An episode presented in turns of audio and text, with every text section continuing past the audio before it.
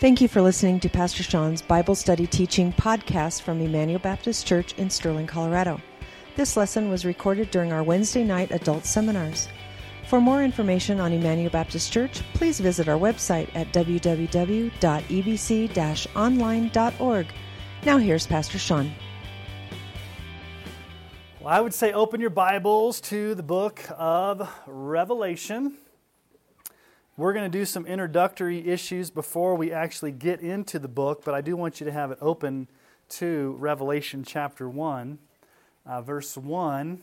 There's a lot of different ways you can approach uh, teaching the book of Revelation. And so, what I'm going to do is kind of lay forth an overview tonight just to kind of get our bearings straight on how you actually read the book of Revelation, how you actually study it.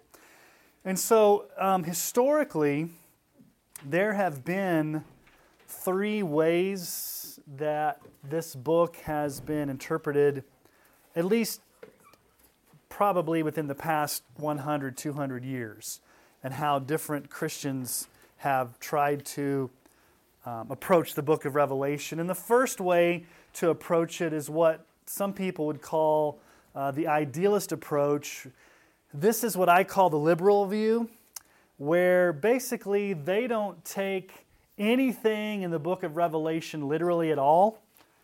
Um, it's more general principles about the way God operates. And so we're not really supposed to take for, you know, Jesus isn't literally going to come back physically. Um, there's not a literal hell. Um, there's not all, all, these things. It's more, these are just general principles. So I would reject the idealist approach that just says, let's just take the book of Revelation kind of as general principles. It, it's more of a, um, a non literal way of, of doing that.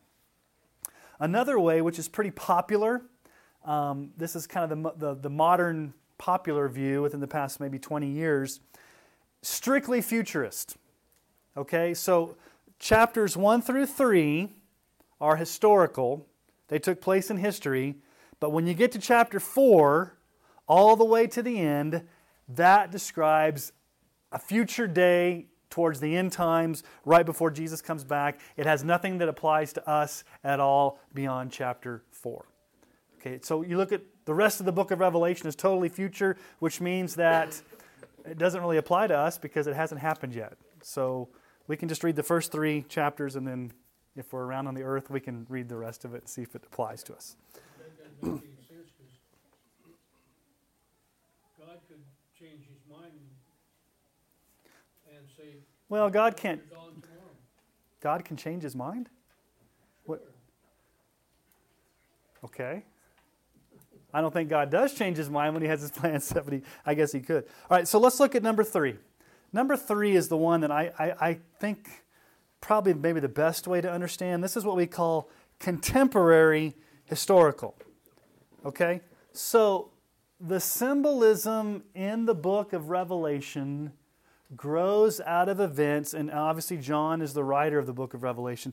They grow out of events in John's day that the original, now hear me, this is what you need to hear, okay? I'm going to repeat it multiple times. That the original readers would understand. Most of Revelation deals with events that are occurring now. Okay, so these things are happening now. And they have been happening ever since Christ ascended and went back up into heaven. But at the same time, there's also a future element of things that are going to happen during the last days. Okay, so it's kind of an already not yet. The book of Revelation is an already not yet. These things are already happening and they have been happening just on maybe a smaller scale, but there's a not yet element to where some things in Revelation haven't happened yet and they will happen in the future. So we, we read it that way. Okay? Now, another big question How do you read Revelation? Let me just try to start this over again. This has not started.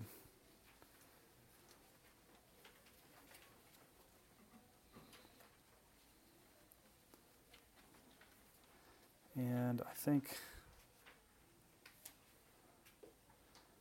uh, maybe it says I don't have a good phone signal here. Yeah, until we get the Wi Fi fixed, it's going to be really hard to do this because the Wi Fi is working now. Okay, let me try to let me try to get back on Wi-Fi and see. Sorry, I just know some people in the church, especially our some senior adults that are homebound, like to. Is it on the Cephas extension? But no, not the extension. Oh, Cephas. Okay.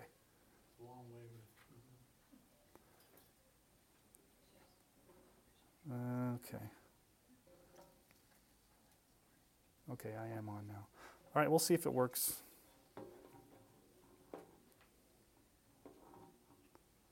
If it doesn't, oh well.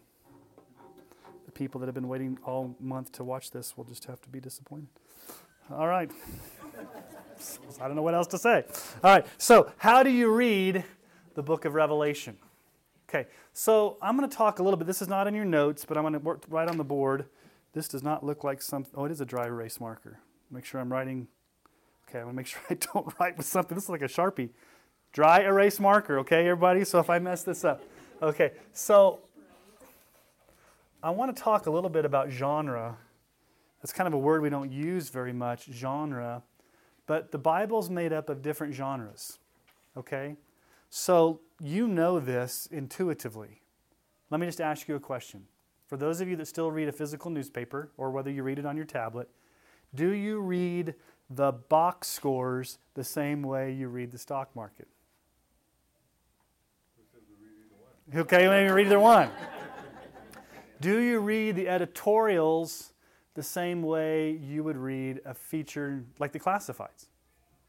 No. Why? Because they're different types of literature. Okay? So the Bible has all different types of literature. So when we come to the book of Revelation, it is a, a different animal all on its own. Okay? So, like on Sunday mornings when we're going through the book of Galatians, it's a letter. It's pretty easy to track. How do you read a letter? You start with. Okay, so as we've gone through the book of Galatians, what have we done? line by line, verse by verse. It flows. There's logic. There's order. You read from top to bottom, and, and, you read it in a straight line. Okay, that's called a linear reading of the Bible. Linear. You read it basically in order. Okay. The question when you come to the book of Revelation is, do you read it linearly? As in, these events happen one after another, after another, after another, and these are all separate events that keep happening in linear fashion? Or are these cyclical events that are actually the same event, just told in a different vantage point over and over again? This is really more the way Revelation is meant to be viewed. Because you can actually end in chapter 6 with the end of the world being destroyed. Okay? Because pretty much that's what happens at the end of chapter 6. What Revelation does, because of the type of genre it is, it's meant to be more cyclical or progressive, or what I like to think of is because I was a film and video major. Um, well, we'll get to that in just a moment. Okay, I'm getting ahead of myself. Here's a yeah. Yeah, it's genre. Yeah, it's a French Genre, word. Yeah, genre. Yeah, or which means type of literature. Yeah, so like in the Bible, you have like narrative, telling a story. Genesis, that's a narrative. Okay. You've got letters or epistles. You've got history like Acts. You've got law like Deuteronomy. You've got poetry like the Psalms. Uh, you've got prophetic like Isaiah. Um, and then you've got what's called apocalyptic. Okay, so here's a sound interpretation. This is something that you need to understand because this is where a lot of interpretation and revelation goes wrong. A sound interpretation must take as its starting point a position that the book was intended for believers in John's day first and age, and it cannot mean something different to us that it meant to them. Does that make sense? So if it meant something to John's audience, it's got to mean the same thing to us. It can't mean something different to us that it meant to them because they were the original recipients of the book. Does that make sense? Okay, that'll make sense as we go along. How did the original hearers, how did the original readers understand this symbolism? Okay? What did it mean to them? All right, now, what was the purpose of the book? What is the purpose of the book of Revelation? Two big things. Number one is to comfort a persecuted church in their struggle against the forces of evil by showing them a majestic view of Christ and his victory. There's a word that shows up over and over in, well, that's good, in the book of Revelation. And you know this word because it's all over the place in American culture. It's the word, it's the swoosh, okay? It's the word Nike. That is the Greek word for conqueror or overcome or victor. The whole point is that Jesus is the ultimate overcomer, Jesus is the ultimate victor, and we who follow him will overcome. Okay? Also, I want to challenge you on this. There are more scenes of worship than in any other New Testament book. Worship. You may not you may think all Revelation is a book about the future. Yes, but there are more scenes of worship in it than in any other book. And we'll look at that as we go through. Now let's talk about symbolism in the book of Revelation. Because it is all over the place. We're jumping into a genre, we're jumping into a type of literature that we're not that familiar with. With a lot of symbolism. Okay? So it's called apocalyptic. Now, let me just tell you why it's called apocalyptic. Okay? Look at the very first um, word in your Bible, Revelation 1 1. What does your Bible say? The? Okay, the. Okay. Well, that's a good word. What's the what's the first? Okay, the that's a definite arc. Okay. The what? The revelation. Okay. The revel so it's not the book of revelations, it's the book of revelation. The Greek word for revelation is apocalypsis. That's where we get the word apocalyptic. So when you talk about apocalyptic literature, it's a type of literature that is very symbolic. It's defined by moving pictures. Okay, here's what I want you to think about when you think about the book of Revelation with this cyclical type of telling of a story. Because I was a film and video major, I had to do a lot of study in how camera work was done. Now, you watch a movie and you're not even aware of this, but let me just ask you a question. When you watch a movie, is there just one camera angle for the entire movie? They got it on there and they just, what, what happens? You have multiple camera angles, and what are they doing? They're catching the same event, but what are they showing? Different perspectives, different angles. So the book of Revelation is telling the same things, and we'll see repeated scenes, but they're from different camera angles. Does that make sense? So, moving pictures, camera angles, very, very symbolically. Okay? So, Revelation 1 1. The revelation of Jesus Christ, which God gave him to show his servants the things that must soon take place. He made it known by sending his angel to his servant John. Does anybody have the King James Version tonight? What does the New King James Version say? Uh, it's very similar. The revelation of Jesus Christ, which God gave him to show his servants things which must shortly take place. And he sent and signified it by his angel to his servant John. Okay, he sent and signified it. Anybody have, have something else by signify? Or sent or made it known? In the original language, that word made it known in the Greek means to communicate by means of symbols. So, from the very beginning, we're told to read Revelation symbolically. So, does that mean we don't take Revelation literally? No. It means we take it literally as symbolically. now, now, let me confuse you. You're looking like, what's going on here? Is there a difference between these two words? Again, I'm writing things that aren't in your notes. Is there a difference between taking something literally and literalistically? I don't know if that's how you spell it. If you take something literally, it means we take it as it happens. We believe it's in God's Word, it's going to happen. But literalistically, now let me give you an example. And we'll look at this later on tonight, maybe. When it says Jesus had hair of white, and then he had flames coming out of his eyes, and he had a sword coming out of his mouth, and has feet of bron- you know, brondish, bron- uh, of bronze, and a voice of many waters. Do we take that? How would you take that literalistically? It means you draw a picture, and all those things would be literalistically. If you look up at Jesus, he would look like a monster. Okay? It's symbolic. Okay? It's meant to be taken symbolically. But Jesus literally did approach John. Okay, so who appeared to John on the island of Patmos? Jesus. Did he literally appear? Yes. How did he show up to John?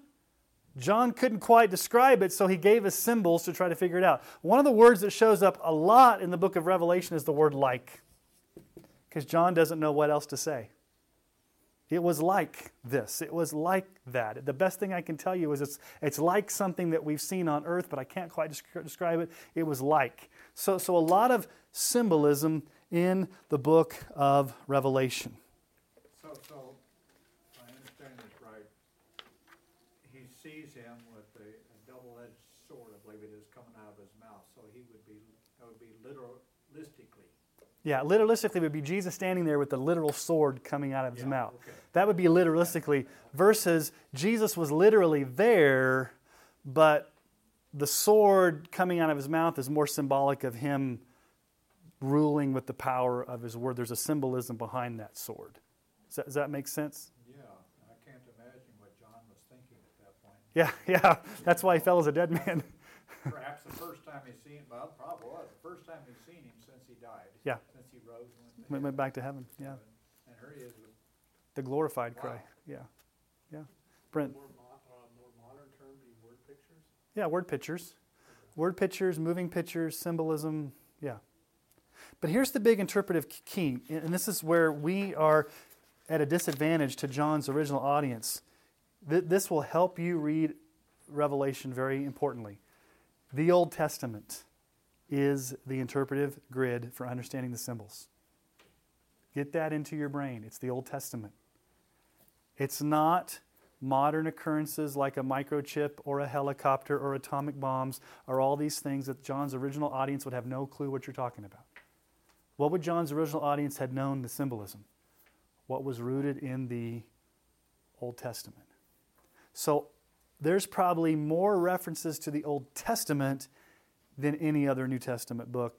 Revelation has more references to the Old Testament.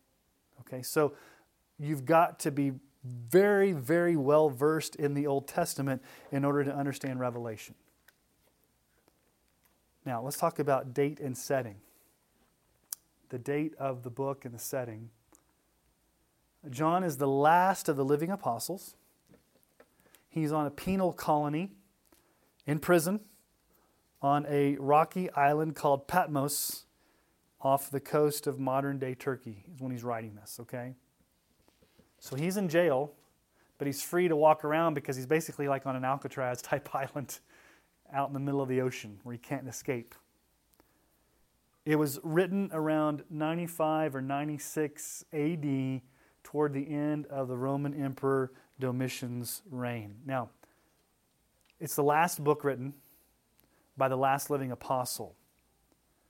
Why is Domitian important, the emperor? Okay. Domitian, the emperor, had a mandate in the Roman Empire. Here's what Domitian mandated in the Roman Empire. He said once a year, every citizen of Rome had to go to a pagan temple, take a pinch of incense, dip it on the altar, and publicly confess the emperor as my Lord and my God. As a Christian, would you have a problem with that? Okay. So these Christians who John is writing to are living in a world where the emperor is saying, I'm Lord and I'm God and you have to worship me. And ultimately, that's why John's in prison, is because he was persecuted for not bowing the knee to the emperor. Okay? Now, we're, we're going to come back to these introductory issues, but one of the things that you see in the book of Revelation is, is a role of the devil. The devil does play a pretty heavy role in the book. But the devil attacks the church in four main ways, and we'll see these as we get deeper into the passages. Okay, so this is just an overview. One of the ways that the devil attacks the church is through persecution in order to give up and renounce their faith. Persecution. Now, right now in America, I would say 10 years ago, we would look and say, if I was teaching this class 10 years ago, I'd say, yeah, we're not really dealing with much persecution. Today, the way that things are going, in the near future, I would say we're in for days of persecution in America. It may not come as quickly, or it may come really fast, we don't know. But that's one of the ways that the church has to come to grips with um, living in this culture is persecution. So that's one way one of the issues that the book of Revelation is going to address is persecution. Okay? Another issue, number two, is through materialism and complacency that influences believers to trust in their own resources instead of God's. That's probably more America than maybe like a third world country like North Korea or something. We're tempted with materialism, we're tempted in complacency, uh, we're just, you know, half hearted, lukewarm, you know, basically not really doing much with our faith. Number three, through sexual immorality and issues of holiness that influence the church to look just like the culture around them. So, persecution, materialism, sexual immorality. And then number four, false doctrines that influence believers to compromise the gospel and believe lies. Are these four things present today? Persecution, materialism, sexual immorality, and false doctrines. They were around in John's day, 80, 95, 96. They're around today. They've always been around. Every culture has to deal with these, just in different ways. I think our culture deals with these in a different way because we have something that the. There's one difference between us and the, and the culture John was writing to. What's the big difference? Technology. The access to everything through the internet, through satellite, it's not that those things weren't there, it's just we have greater access to all of that stuff now. It makes it more difficult because I'll, I'll introduce a word to you guys. It's ubiquitous. You guys like, ooh, that's a big word. Let me teach you. The teach you ubiquitous. You use this tomorrow. Ubiqu- this is what ubiquitous means. It's everywhere. That's what the word ubiquitous means. It's everywhere. It's all over the place. It's it permeates everything. It's ubiquitous. It's all over the place. So you can impress your friends tomorrow by saying it it's ubiquitous. what were you going to say, Brett? I was going to say, can't you also say that in parts of uh, Revelation where it says, you know, like the word of God went throughout the earth, and I heard I heard arguments for years that oh well that could never have happened. You know, we, we couldn't have that happen. Sure. But, but from technology standpoint, it could happen. Oh yeah. Immediately today. Oh yeah, yeah, a lot faster pace. Okay, so I talked about genre. We'll talk about this again. So, what type of genre? If you don't like the word genre, what type of literature? What, what, how do you read Revelation? There's three, there's three different ways to read it. It's, I mean, there's, three, eh, there's three different categorizations of what it is. Number one, it is an apocalypse. That very first Greek word is apocalypsis, which means a revelation and uncovering. So it is a, a visual book of images that John is able to see. John's often going to say, I turned and I saw. I saw a vision. I saw an image. I saw this. It's, a, it's an unveiling, it's a, it's a vision. Okay, so it's things that John sees. Number two, it's prophetic in the sense that it talks about the future. Now, look at verse 3, chapter 1, verse 3. Blessed is the one who reads aloud the words of this prophecy. And blessed are those who hear and who keep what is written, for the time is near. Blessed are those who read aloud the words of what? This prophecy. So it's not only an apocalypse, it's not only an uncovering, it's not only a book of visions, it's a book of prophecy that tells the future. Now, here's something that you should do, an exercise for you. What, is, what does John say is a blessed? Blessed are those who read what? Out loud. It will probably take you 45 minutes to read the book of Revelation out loud. So try that this week. In the shower, no, sometime when you're alone, read the book of Revelation out loud at one setting and just take it in and listen to it from your own mouth. Okay. But we also know not only is it an apocalypse, a book of visions, not only is it prophetic, but interestingly enough, it's also a letter. And thus, there was an occasion for why it was written. John wrote it to seven churches in Asia Minor. Look at verse 4. John, to the seven churches that are in Asia, grace to you and peace from him who was and is and is to come. That sounds like Paul, right? When his letters, grace to you and peace from my brother Timothy, we're writing to you, the church of Galatia, the church of Ephesus. So it's a letter too. So it's a, it's a letter to a group of churches about visions that John has seen about the future. But since it's a letter to specific churches, it's also addressing issues in those churches, those seven churches. Okay? So, here's the big interpretation issue that we must hold fast to. The revelation cannot mean something different to us than what it meant to the original readers. That will help you because you have to stop and think. When people start coming up with these weird and wacky interpretations of Revelation, stop and ask yourself would this make sense to a person in Turkey in the first century in 1895 reading this for the very first time? Now, does it mean that they didn't quite fully understand or John didn't fully understand all the imagery and that there are some future things? Yes, but again, it all comes back to that Old Testament motif. So, you guys ready to start? That's the introduction. Yeah. You lost me on this one. Can you expand on this?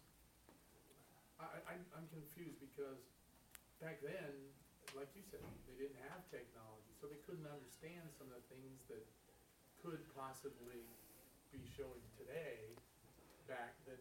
back then. So wouldn't they interpret things different back then that we would interpret? No, because there's one meaning. There's a fixed meaning. There's one interpretive meaning. It doesn't change over time.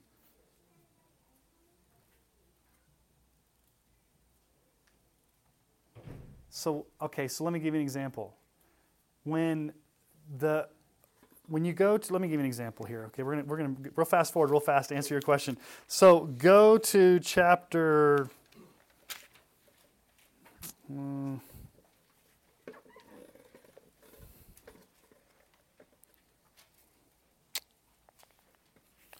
Okay, let's go.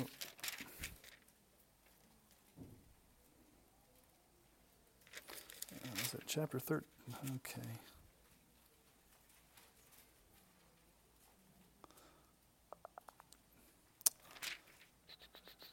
Um, I'm trying to find what I'm looking for here. Um, you kind of got me. St- um, there is a passage in there where there, when um, the the, the uh, locusts are let out of the pit, and they had, their faces look like humans, and their hair is all wacky. I can't remember what chapter it's in. Okay, so a first century person would look at locusts coming out of a pit, and they would immediately think Old Testament locusts are used as God's judgment to eat up crops. And so they're thinking, okay, Old Testament locusts. Some people will say what John saw were Huey helicopters with blades coming that uh, you know with atomic bombs coming out of them and he didn't the only way he knew how to explain it was talking about locusts now could that could those be helicopters Maybe. But probably a better interpretation would be what was a locust and what did it symbolize according to the Old Testament, and what's the general principle behind what this purpose is? Does, does that make more sense to you? It does. Okay. Yeah, and I'm not exactly, Somebody can find that chapter. It's where the um, it, it's it's it's one of the plagues where the the locusts are. They're basically demonic. They're basically demonic beings. Is it chapter 15 where they're led out to um, to Seven t- angels, the seven plagues.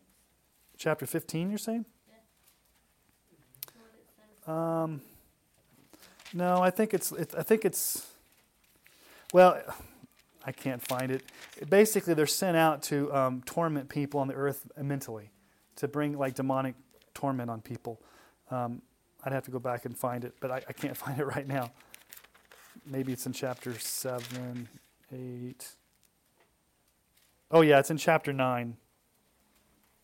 Yeah, chapter nine, where they came out like. Um, if you look at chapter 9, verse 7, in the chapter 9 verse 7 in appearance the locusts were like were like horses prepared for battle. On their heads were looked like crowns of gold. Their faces were like human faces their hair like women's hair and their teeth like lions teeth. They had breastplate like breastplates of iron and the noises of their wings was like the noise of many chariots with horses rushing into battle. They have tails and stings like scorpions and their power to hurt people for five months is in their tails.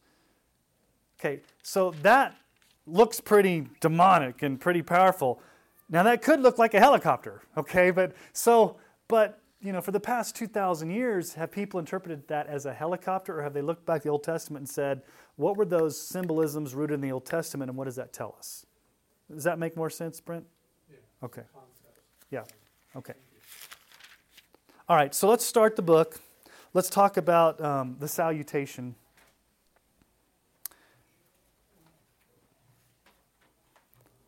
In we're getting to chapter really verse four. Um, John starts his uh, his letter pretty much the same way most first century writers did.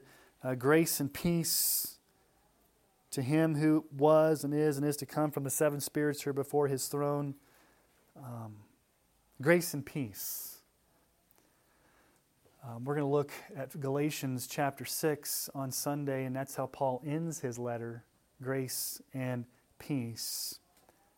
And let's just stop and ask the question why would John start by issuing grace and peace to these seven churches? We haven't gotten there yet, but those of you that were here last spring and we looked at the seven churches, what were they going through? They were going through an experience of intense persecution. They were going through periods of trials. There was sexual immorality. These churches were going through a lot of issues. And so the first thing John wants them to hear is you need grace from the Lord Jesus Christ, and you need peace. So think about it for a moment. I want- Kind of a word of encouragement. It's a word of encouragement. Think about who's writing this to who? John was the pastor of the church in Ephesus, and he's writing to the first church. So think about this, guys. Let's say things got, have gone really south in America, and I'm in prison as your pastor. And this building is vacated because it's illegal to meet in church. So you're meeting in homes. We're still meeting as Emmanuel Baptist Church, but we're, you guys are underground. And I can't stand up and preach to you anymore, but I'm still your pastor. How am I going to communicate to you?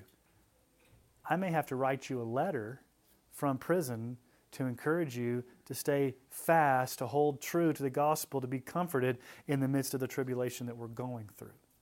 So think about John doing that. He's writing back to these churches that are going through a hard time. And as a pastor, the first words he wants to hear his church to hear is, You need grace and peace, these words of encouragement. And here's how he starts he starts with the Trinity. He starts with the Trinity. The triune God is our source of grace and peace in the midst of struggles and hard times. Grace and peace to you, grace and peace from Him who was and who is and who is to come. What person of the Trinity is that? That is the Father. God the Father is the one who is and who was and who is to come. Now, when God the Father, Yahweh, showed up to Moses at the burning bush, what did he say his name was? I am. The one who is, who was, and who is to come. Now, do you notice that John got the, got the grammar wrong there?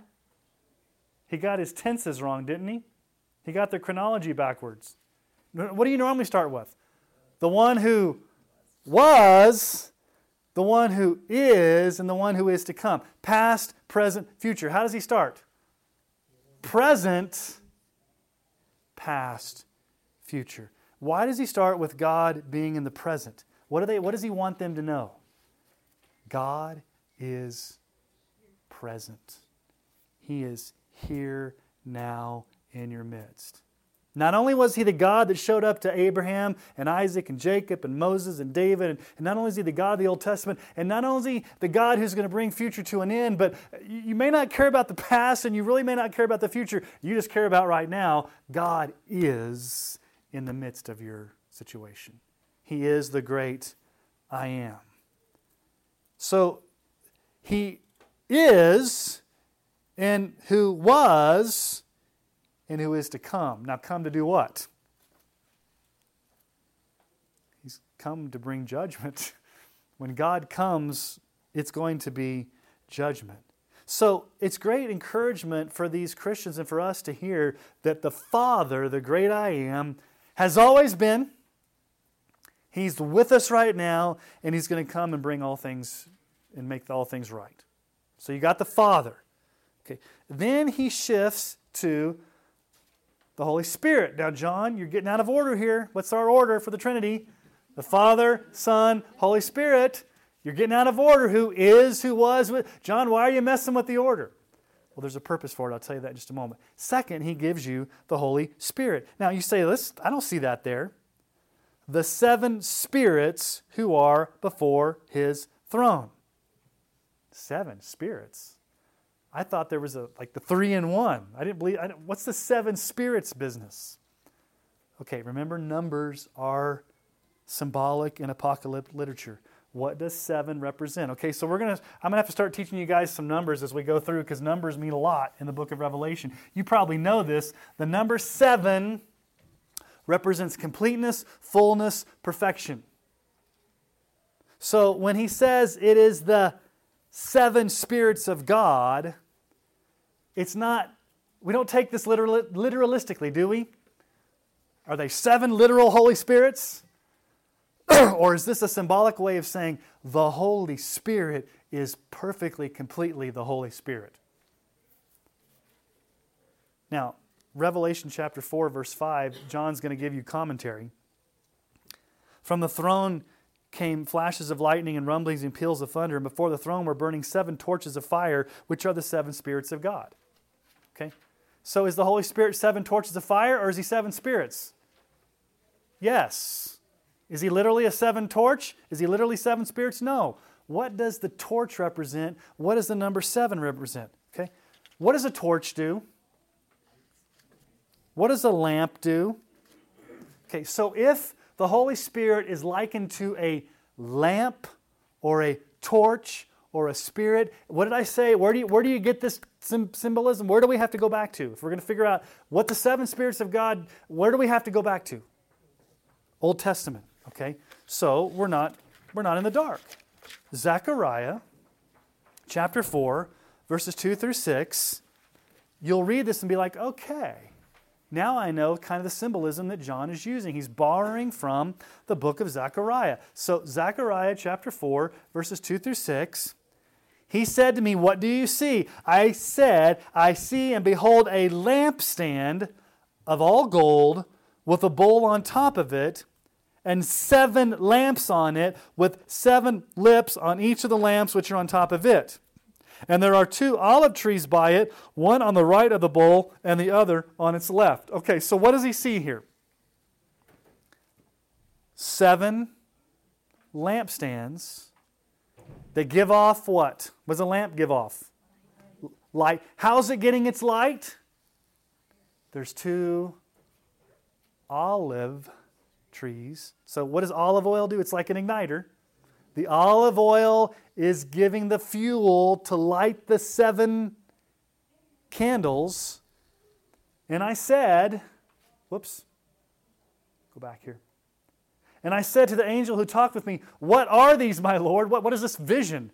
Then the angel who talked to me answered and said to me, Do you not know what these are? I said, No, my Lord. Then he said to me, This is the word of the Lord to Zerubbabel, not by might nor by power, but by my spirit, says the Lord. So, how does the Old Testament interpret these seven lampstands and this olive tree? What does the angel say this is? It is the power of the Holy Spirit. The burning lamps, the burning torches represent the Holy Spirit. And the reason it's seven is because it's perfect. What holds the lamps? The lampstands. Later, we'll find out that the church is represented as a lampstand. In other words, the Holy Spirit is the source of power for the church. Now, let's talk about this for a moment. Let's talk Trinity for a moment. If we are Trinitarian Christians who believe in Father, Son, Holy Spirit, what has John just told us about the Father? He is the great I am that's ever present in our problems. What has he just told us about the Holy Spirit? He's our source of power and light and strength. Okay? Now, who's the third person of the Trinity in the order here? Jesus, the Son. And again, John has gone out of order. Jesus is last. It's a bit odd. Usually it's the Father, Son, and Holy Spirit. Why the Holy Spirit second and Jesus last? Because the whole focus of the book of Revelation is on Jesus as the Lamb of God and the one who is going to come back in power and glory. So, John is fond of the number three and seven. The entire greeting is in groupings of three. What's the first three we've seen? Father, Spirit, Son. The Trinity, three. Okay? Next, he talks about the person of Jesus, and we're going to see three descriptions of Jesus, okay? So, verse 5 from Jesus Christ, number one, the faithful witness, number two, the firstborn of the dead, number three, the ruler of the kings of the earth. That's who Jesus is. And then there's going to be a pairing of three on the work of Christ. To him who, number one, loves us, to number two, who has freed us from our sins by his blood, and number three, made us a kingdom priest to his God, a kingdom priest to his God and Father. So three, three, three. Father, Spirit, Son, Jesus's, and then three descriptions of who he is, and then three descriptions of what he has done. So let's look at the threefold description of the Son, who he is. Verse 5 And from Jesus Christ, the faithful witness. The faithful witness.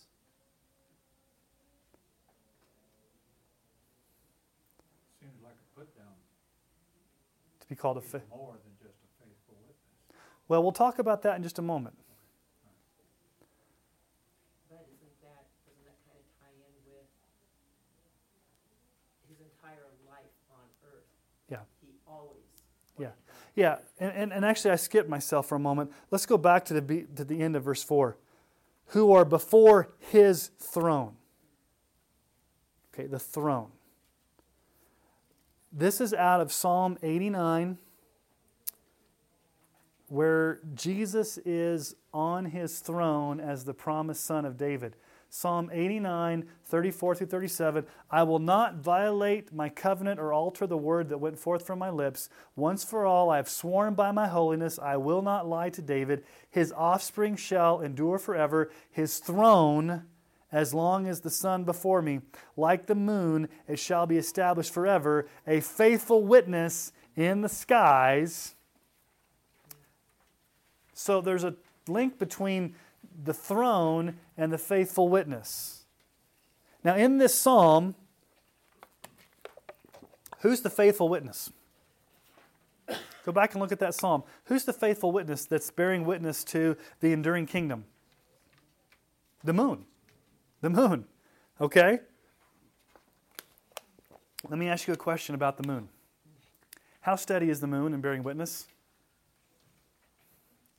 Does the moon ever stop its orbit? I mean, the moon's not orbiting, but okay, I don't want to say the moon comes up.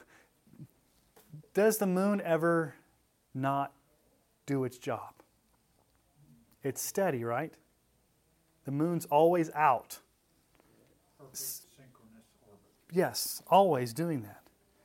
And so, if the moon is always perfectly, synchronously giving witness to the throne, Jesus is the faithful witness. Now, you need to understand what the word witness is in the original language.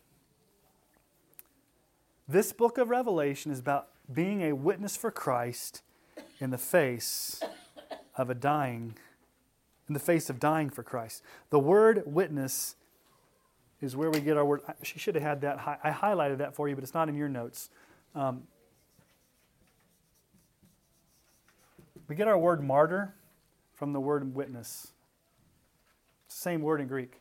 The Greek word for witness is martos, which means to bear, the word means to bear witness ultimately to the point of death in some cases. That's why we get our word martyr from it, a person who bore witness. Now, why is Jesus the faithful witness? Let me just ask you a question. What did Jesus, while he was on earth, perfectly do? He died for our sins, so he's a perfect martyr. Yeah, he was the perfect martyr, and he always did the will of his Father. He always pointed to the glory of the Father. Jesus himself, to the point that he died, was a faithful witness to his Father, even to the point of death.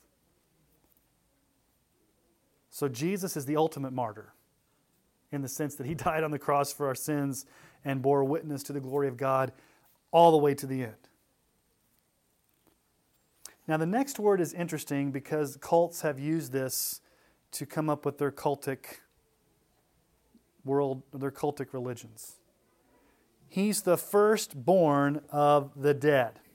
Okay, now, firstborn.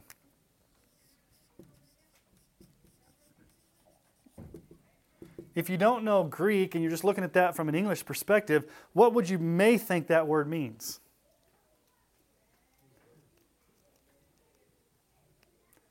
Okay, when I say Aiden is my firstborn son, does he have rights and privileges that other sons don't have because he's firstborn? Okay. In that culture, the firstborn son had rights and privileges that other sons didn't have.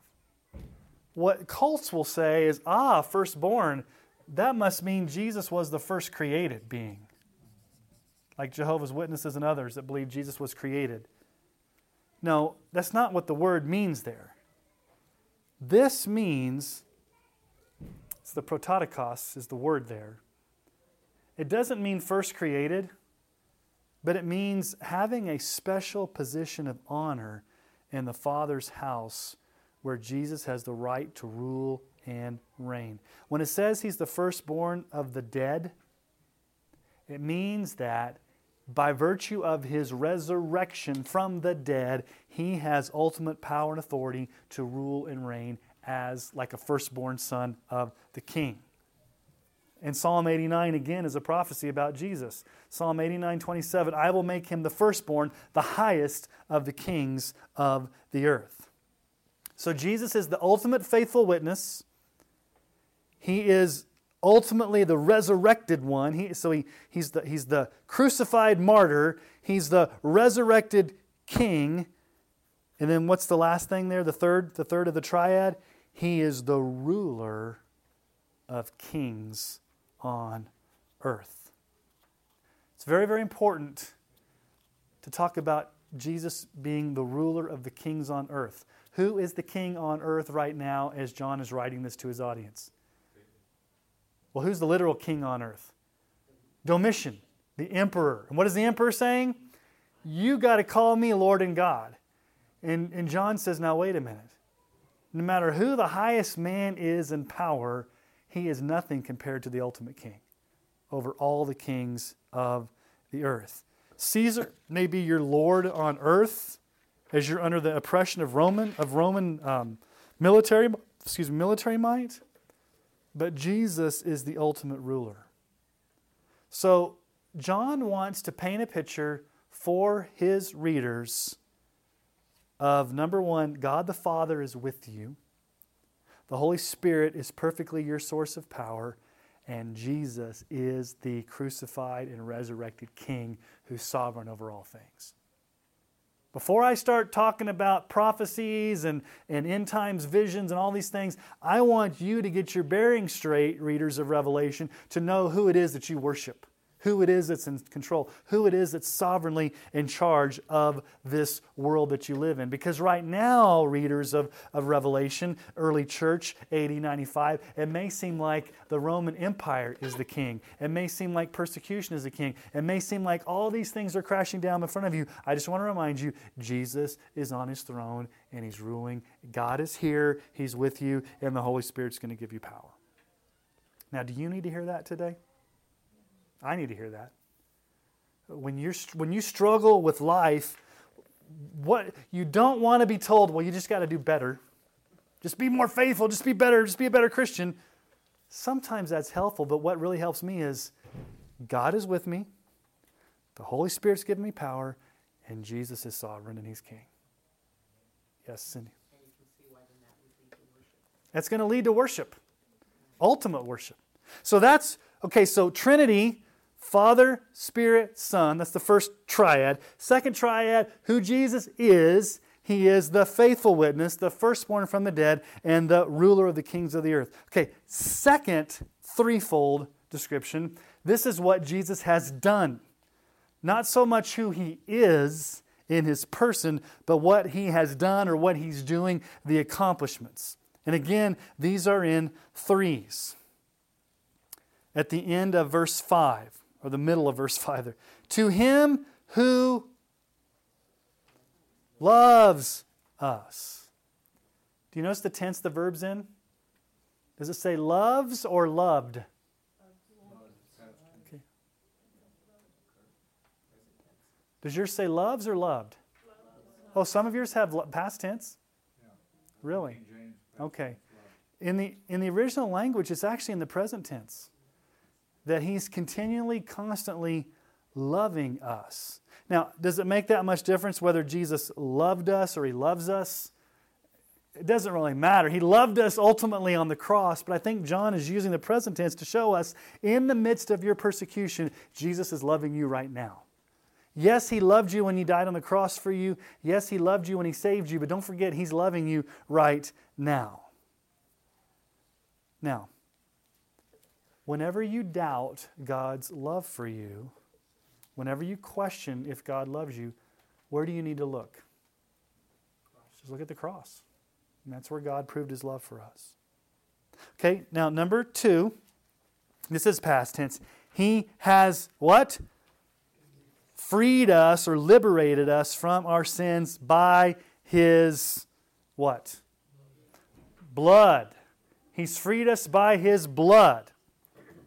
One of the things that John does is quote heavily from the Old Testament. As a matter of fact, there are over 500 Old Testament references in the book of Revelation. Let me give you another interpretive issue, and I'm going to give you a little preview. Revelation is the second and more comprehensive Exodus. The Sunday after church in the park on Sunday mornings, and you guys are the first to hear this, we will be going through the book of Exodus as a church family. It will nicely parallel what we're going through on Wednesday nights in Revelation. Because the revelation is the fuller and second and more complete Exodus. What is Exodus all about? A people in slavery that are liberated by the blood of a Passover lamb to go into the promised land. But before they go into the promised land, what do they have to do? Go through the, the wilderness. Okay? So when John says we have been freed from our sins by his blood, that is Passover imagery of the blood of a lamb being slain for us. It's the whole idea of Jesus dying on the cross, shedding his blood. Galatians 2:20. I have been crucified with Christ. It's no longer I who live, but Christ who lives in me. And the life I now live in the flesh, I live by faith in the Son of God who loved me and gave himself for me. It's very, very important that we as believers talk about the blood of Christ. Why? Why is our religion, quote unquote, so bloody? The scripture says, without the shedding of blood, there is none. Why do people to, in today's culture not like? Okay, so so so here, you'll hear this twice because I'm probably going to say it again on Sunday morning. When you talk about Jesus being a moral example and a good teacher who improves your life, that's not offensive to anybody. But when you say you're a sinner under God's wrath and you need the sacrifice of Jesus to die in your place or you go to hell, that's offensive, is it not? Because what does it tell people? You're helpless. You need a Savior, and the only one that you can get that Savior is through the blood of Jesus Christ, and He had to die on the cross for your sins. People don't like to hear about the blood, they don't like to hear about the cross. It's offensive to them. They don't like to hear about the blood of the cross. Well, the other religions are works. Exactly. You want, you want to expand on that, or just the other other religions are work? Yeah, there's only yeah. It's either a, it's either self help, do something to get God to love you, or trust in what Jesus alone accomplished for you through His death on the cross. Yes, And kind of, so the thing that comes back to is the sin of pride. Because if I can work it, Yeah. it be, I, I have something to give. Yeah. And if I can't, there's no, there's nothing of me in it, there, I can have no pride. The apostles were not ashamed to talk about the blood of Jesus. I mean, all through. I mean, we're, when we get to chapters four and five, especially chapter five, it's bloody because it talks about Jesus being the slaughtered lamb, the lamb who was slaughtered. Back to that Passover imagery. Okay, so Jesus loves us. He gave himself and freed us by his blood. And then, verse 6, number 3, what did he do? He made us a kingdom of priests to his God and his Father. Now, this is Old Testament imagery big time. After the Passover, when the children of Israel fled and were safe the crossing of the Red Sea, one of the first things God does after he saves them is he sets them apart.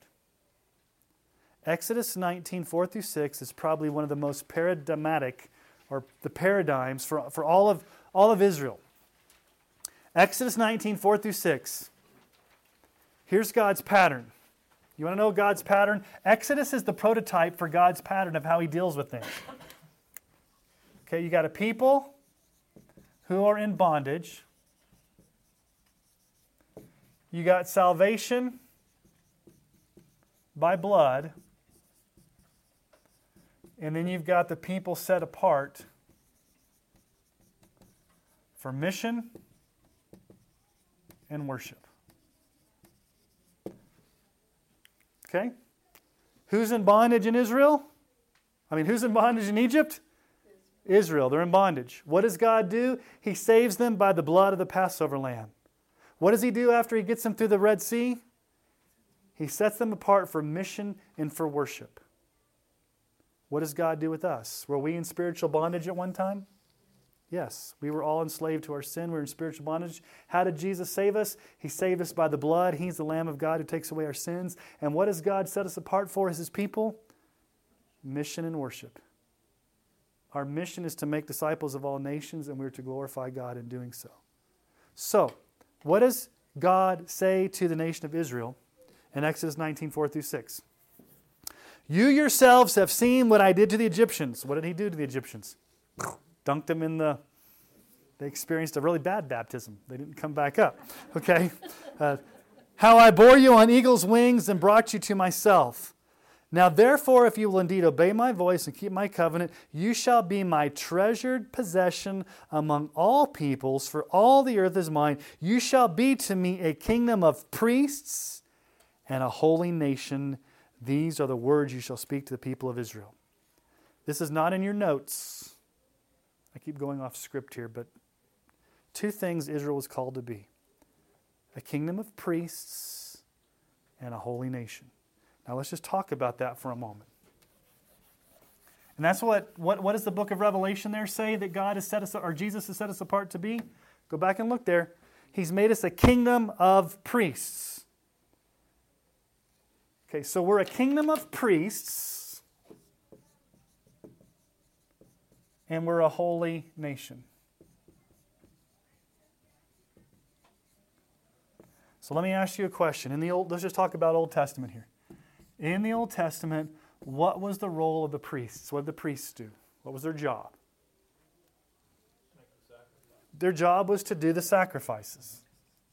So they were in charge of the sacrificial system. They would kill the bulls, they would kill the goats, they would do the Day of Atonement, they would do all the blood sacrifices, they would, they would keep the tabernacle, the temple, the Ark of the Covenant, all that stuff. The, the priests, they were the ones who let the nation understand that they needed a blood atonement to cover their sins. It was a reminder all the time, every year. That was what the priest did. Okay? What's a holy nation? What did God give the nation? How are they to be holy?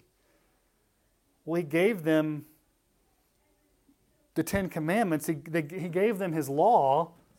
So He gave them the law ultimately for us written in our hearts so that we would be what? Distinct and holy from the world.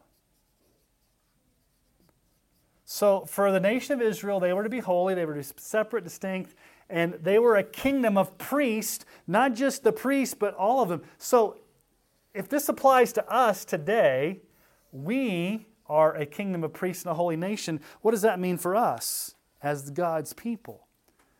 We always set forth the importance of a blood atonement to cover sins through Jesus Christ, the once and for all, and we're to live as a people distinct and holy from the world.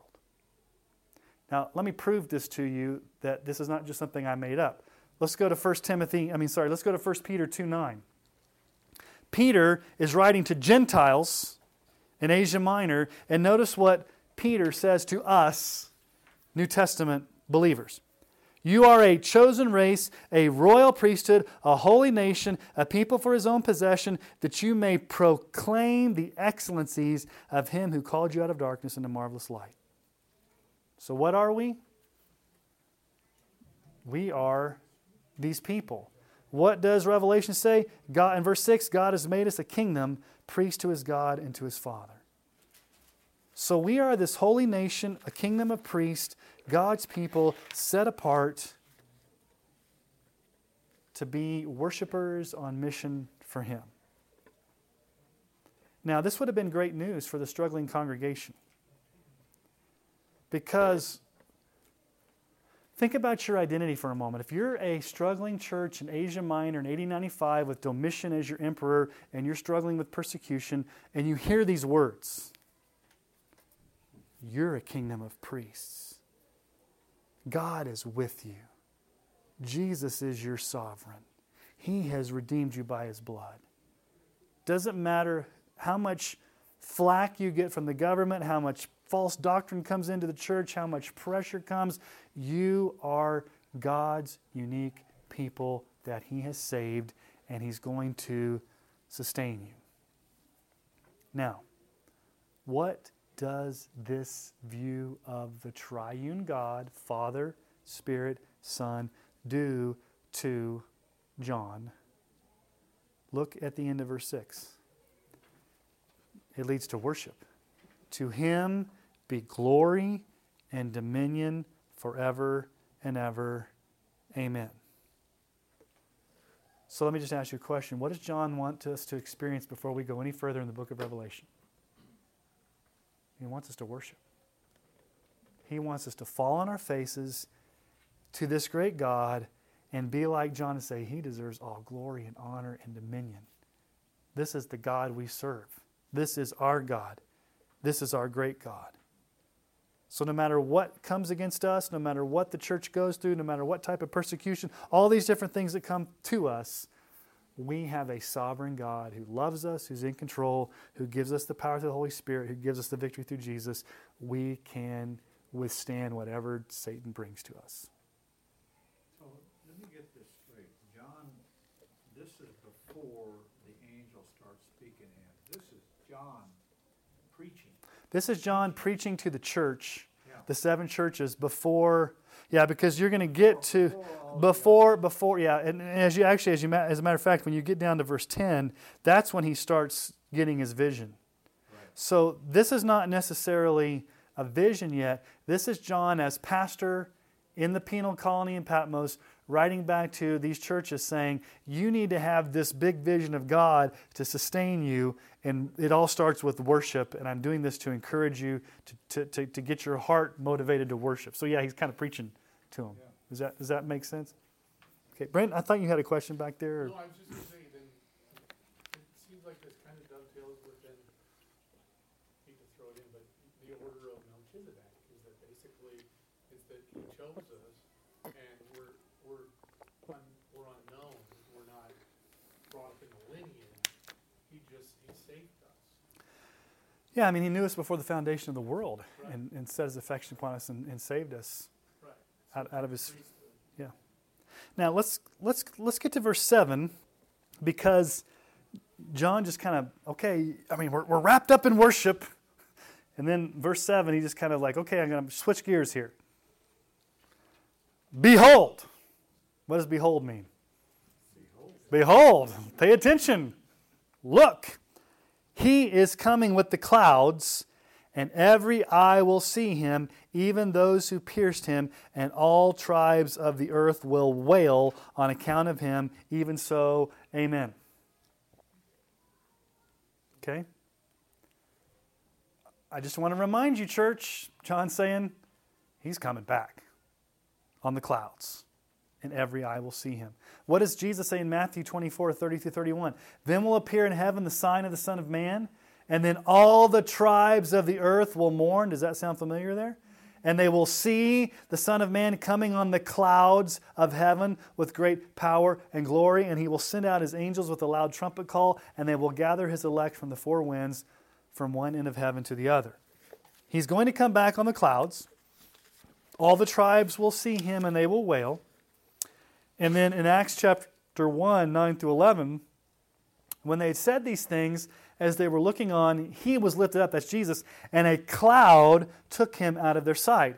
And while they were gazing into heaven as he went, behold, two men stood by them in white robes, obviously angels, and said, Men of Galilee, why do you stand looking into heaven? This Jesus who was taken up from you into heaven will come in, will come in the same way as you saw him go into heaven.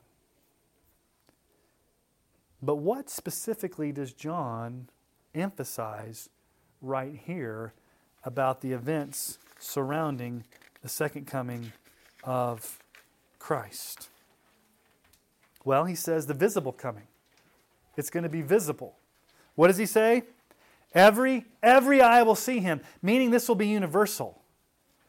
I don't think this is a secret event, but it's an event where everybody's going to receive the return of Christ on the clouds. It says every eye will see him.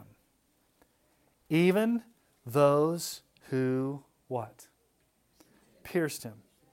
Now, obviously, there's only a few there's only a few select people who literally pierced Jesus. I mean, is, that, is he just talking about the Roman soldiers who pierced Jesus, who put the nails in his hand, who, who put the, the sword and the spear in his side? Is he just talking about just them, just those guys that are going to see Jesus? I think it's metaphorically talking about anybody who has scoffed or mocked or rejected Jesus is going to see him. Now look at 2 Peter 3 3 through 4. Knowing this, first of all, that scoffers, scoffers will come in the last days with scoffing, following their own sinful desires. They will say, Where's the promise of his coming? For ever since the fathers fell asleep, all things are continuing as they were from the beginning of creation. Where's this Jesus? He's not coming back. But what's the reaction? John, let me just stop right here. John does not mince words, and there's no middle ground in John. You're either saved or you're lost. You're either going to heaven or hell. It's like there's, there's no playing around with John. It's like cut and dry. Look at what John says. All the tribes of the earth will wail or mourn on account of him. Literally, this means to beat their breasts in fear of terrible judgment. Every single person who sees Jesus Christ come back will know it's too late. And that's why they're going to mourn. Because they had their chance. And now it's the end. Now, let me just give you an issue of interpretation here. Revelation, I said, is a book of repeated events like cyclical events, different camera angles. In other words, I believe the book is not linear, but shows different snapshots of the same events just from different angles. So we see this event retold or recaptured. So, right here, what are you seeing? Right from the very beginning, what does he mention? So, if this is linear, then we should stop Revelation right there, right? He's come back, everybody's seen him, everybody's wailing. It's the end, right? Fold up and let's move on. Okay. Chapter 6 verses 15 and 16, you see it told again, but maybe in an expanded version of it. Then the kings of the earth and the great ones and the generals and the rich and the powerful and everyone slave and free hid themselves in the caves and among the rocks of the mountains, calling to the mountains and rocks, Fall on us and hide us from the face of him who's seated on the throne and from the wrath of the Lamb, for the great day of their wrath has come, and who can stand?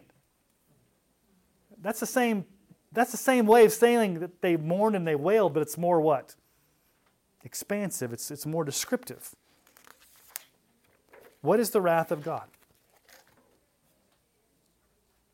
It's not some out of control, capricious anger like Zeus throwing lightning bolts because he had a bad hair day. The wrath of God is because he is absolutely holy, he intensely hates sin. Now, we may not like God's wrath. We may not like God being a God of justice. But God coming back, or Jesus coming back in judgment, means that there will be wrath on that day. And, and Revelation is very clear about that. Now, here's a hard question. It's a theological question I'll make you think about. Do sinners go to hell because they reject Jesus, or do sinners go to hell because of their personal sin?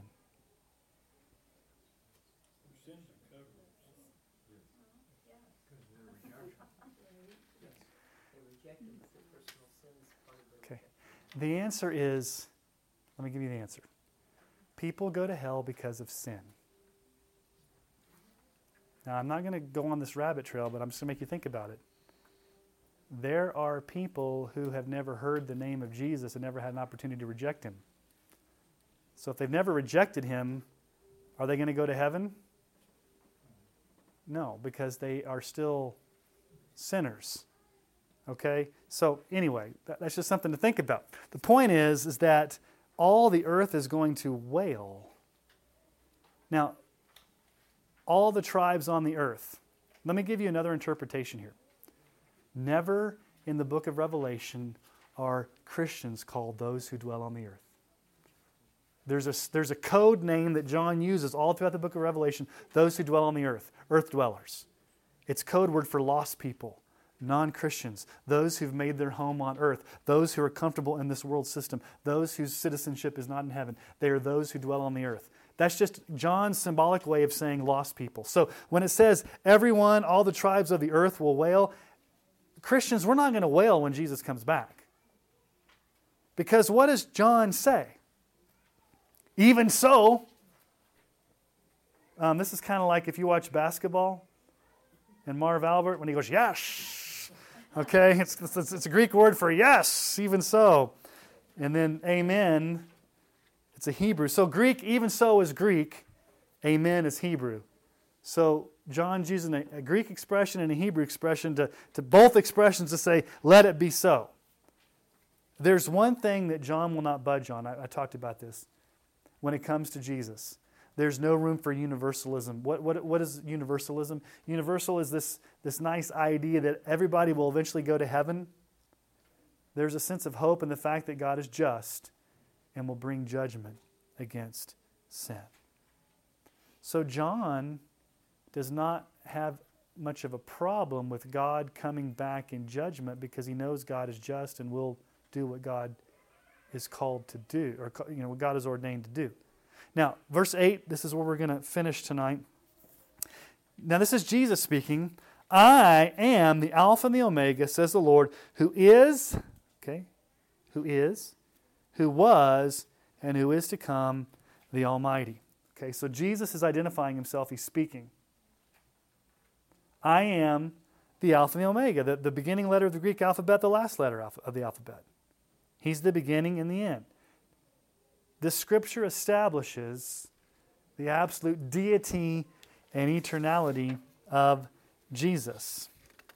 I also want to tell you something. When we went through the Gospel of John, if you remember that, Jesus had seven I am statements I am the bread of life, I am the light of the world, I am the gate for the sheep, I am the good shepherd, I am the resurrection and the life, I am the way, the truth, and the life, I am the true vine. I am, I am, I am. Okay? What did God say to Abraham? I mean, what did God say to Moses at the burning bush? I am. What does Jesus say here? I am the Alpha and the Omega, says the Lord God, who is and who was and is to come, Jesus the Almighty. The word Almighty there literally means the one who has in his hand everything. Jesus is sovereign over everything. Not just a little bit sovereign. I, I, get in these conversations with people sometimes on Facebook that don't want God to be sovereign. God is sovereign, but He limits His sovereignty because He wants us to, I don't know. So let me ask you a question Is God absolutely sovereign or is he a little bit sovereign? Okay. Do you want a God who's not absolutely sovereign? Or do you want a God who is in control of all things and, and has the whole world in his hands? We sing the song. He's got the whole world literally in his hands, okay? Now, John borrows heavily again from the Old Testament. In Daniel, we see the authority and absolute power given to Jesus. This, Daniel gives a prophecy of Jesus. In Daniel 7 13 and 14, Daniel sa- says, I saw in the night visions, and behold, with the clouds of heaven, okay, clouds of heaven, there came one like a son of man. This is Old Testament. Remember, Daniel's seeing this. And he came to the Ancient of Days, that's God the Father, and was presented before him. And to him, the one who was like a son of man, was given dominion and glory and a kingdom that all peoples, nations, and languages should serve him. His dominion is an everlasting dominion which shall not pass away, and his kingdom is one that shall not be destroyed. So even Daniel himself saw Jesus coming before the Father after his resurrection, being endowed with all power, authority, and might. And Daniel described that in the book of, Daniel. Now, what relevance is this to us? Our expectation of the coming Christ. The second coming of Christ should give us hope in a cruel world. Hope to persevere, hope to press on, the power to keep our eyes fixed on Jesus. The second coming of Christ is what the Bible calls our blessed hope. Titus 2 13 and 14. For the Christian, waiting for our blessed hope. What's our blessed hope? What are we, what, what are we hoping for? What are we waiting for? The appearing of the glory of our great God and Savior Jesus Christ, who gave himself for us to redeem us from all lawlessness and to purify himself for his people, for his own possession, who are zealous for good works. So, when we think about the second coming, it's nothing to be scared about if you're a believer in Jesus. It's everything to hope for as the blessed hope because it means that Jesus is coming back. You will see him as he is, you'll see him face to face. He will bring us to himself, and ultimately we'll be in his presence forever. Now, for the earth dwellers, those on the earth that don't have Christ, it's a time of mourning and wailing and weeping. So that's how Revelation starts before John even gets his vision of the future. And we've got four minutes left for questions, comments, or snide remarks. So I'll take the first two and not the last. Comment, uh, Yeah. Forget how you described it, how the events are- are A circular, circular, yeah, circular or cyclical. And if you understand that going into it, as, as I've just picked up on that the last few days, in another conversation I had with somebody, Hmm. it's kind of like, wow, it makes a whole lot of sense. Yeah. Yeah, Everything falls apart and the earth's destroyed, then all of a sudden, here comes this angel and he says, we're gonna do this and this and this. yeah. It's like, Wait well, a minute, I thought. we- I thought we'd already destroyed the earth. Yeah, yeah. It's like I thought in chapter six we already destroyed the earth. Why is it going to happen again? So it's it's the same event told from different camera angles, and it's and it's um, intensified as you look at the different seven, like the seven bowls, the seven. As they get to the last of the seven, it's highly intensified because you got like a fourth of the earth, then you got a third of the earth, and you got a half of the earth, and then at the end you got the whole. It, it probably helped if John would have said, in the meantime. Yeah, yeah, yeah. It could be good. Anybody else got a question or a comment? Well, I apologize for the people on Facebook. They're probably really upset. Well, let's pray. And if you guys have any questions, you can come up afterwards and, and talk to me, and we'll we'll go from there. And then so next week uh, we'll just keep trekking through Revelation. So try to read it out loud in one sitting and just see see how it impacts you. So all right, let's pray, Father. Um, Father, I do thank you that you are the God who is. Uh, we look at the scriptures and know that you, got, you are the God who was, and we, we know that you are the God who is to come. But John reminds us you're the God who is, that you're in the midst of our struggles, you're in the midst of our problems, you, you know us intimately. Holy Spirit, I thank you that you're our source of power, that you are our source of strength. And Jesus, I thank you that you are the Lamb of God that was slain, that you redeemed us, that you've made us a people, uh, that you have bought us by your blood, that you rule and you reign, that you're coming back.